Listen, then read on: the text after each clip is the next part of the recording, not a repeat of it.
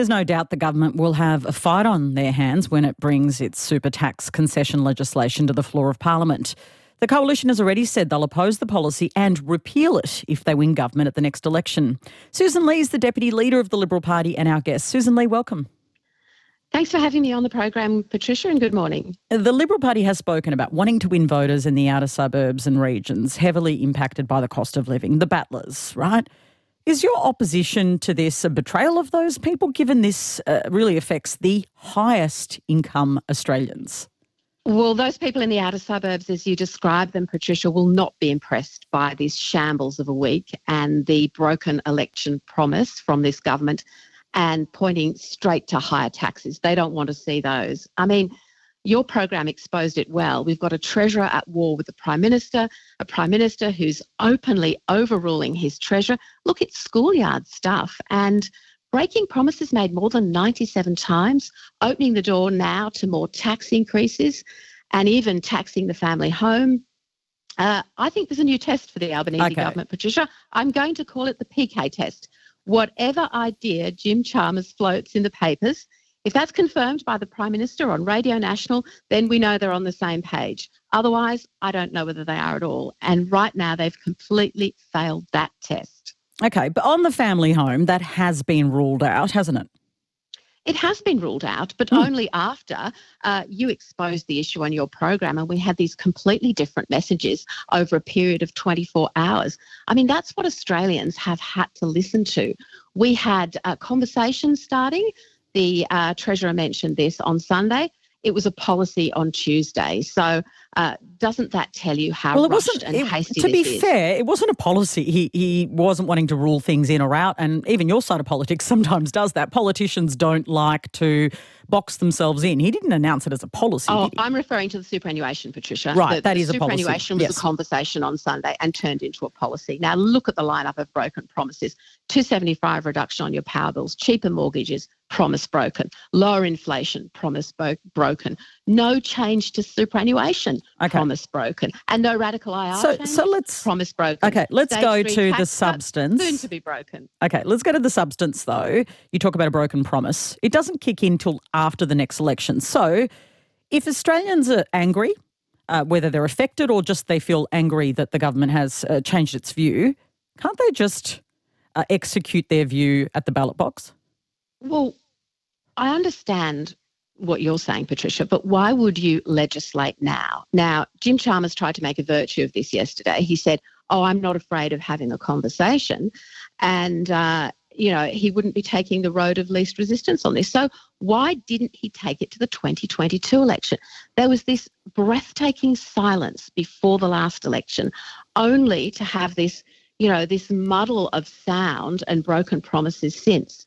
And that's the problem. Um, Australians will not trust this government because they can't trust a treasurer and a prime mm. minister who aren't on the same page and who are whispering certain things to some people and confusing the Australian population around um, something as as fundamental as your savings, your superannuation, and as I said, with the list of broken promises, your power bill, your mortgage, and being a government that wouldn't leave anyone behind. So, you know, all of this. So, do you, you think these again, the 80,000 people.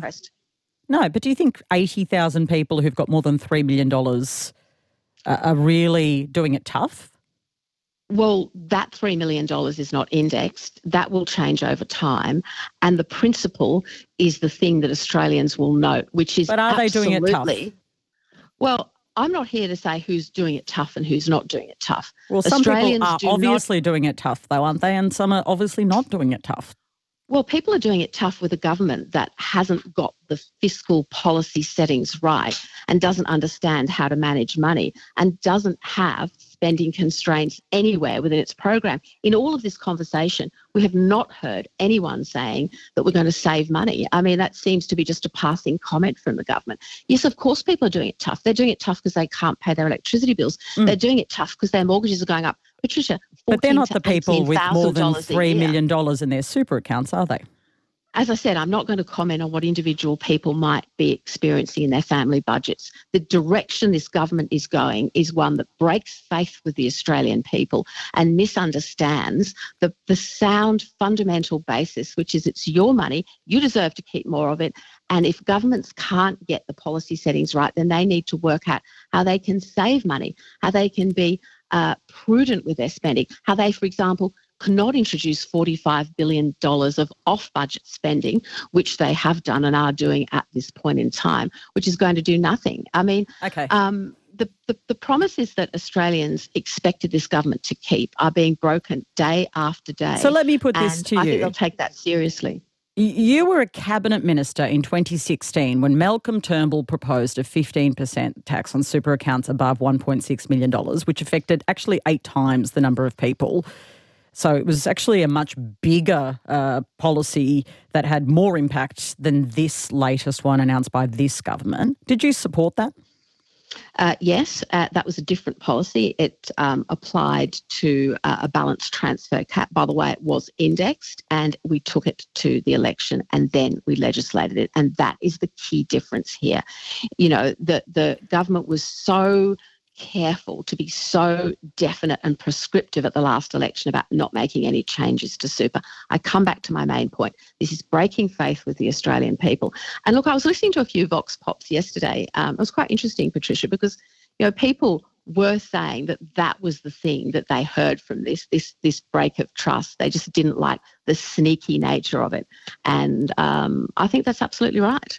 Yeah, but but just final question. Um, you're talking about the process, and fair enough. You're a politician. You, you can talk about the process, but actually on the substance, the substance of the policy idea. Shouldn't governments be looking at actually improving the budget bottom line? Isn't that the responsibility of governments?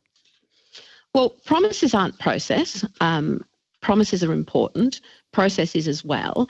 And, you know, there's been a lot of conversation about the substance, but Labor is spending $115 billion extra over the forward estimates. And this raises just about $1 billion. And, um, uh, by the way, I'm sure that there'll be a flight out of superannuation for anyone with balances over that. And more importantly, tax planning for those whose balances might approach that in the next five to 10 years, because obviously this policy, if it's legislated, lasts forever, according to the government. Um, so they'll even raise less. And Look, it's ridiculous when Labor says there's a trillion dollars of debt and nothing to show for it. Um, they made a virtue of supporting every dollar of, of the pandemic spending to save lives and livelihoods. However, they're in government now and it's their job to spend less to manage the economy prudently and to recognise that Australians deserve to keep more of the money they earn. Okay. And the aspiration of Australians is something that we support in the Liberal Party and we always will. Susan Lee, one line answer on this. Should Bridget Archer retain her spot as the candidate at the next election? There are reports that people are moving on her. Absolutely, she should. Bridget is a, a, friend, a colleague, and a terrific member for the seat of Bass. I uh, visited her to her not that long ago, and she's doing great work. And um, she's an amazing woman amazing woman. And um, you know, Patricia, how much I respond well to amazing women. Thanks for your time this morning. Deputy Opposition Leader Susan Lee there. You're listening to ABC RN Breakfast. It's easier than ever to hear your favourite local and national ABC radio stations, live and on demand on the ABC Listen app.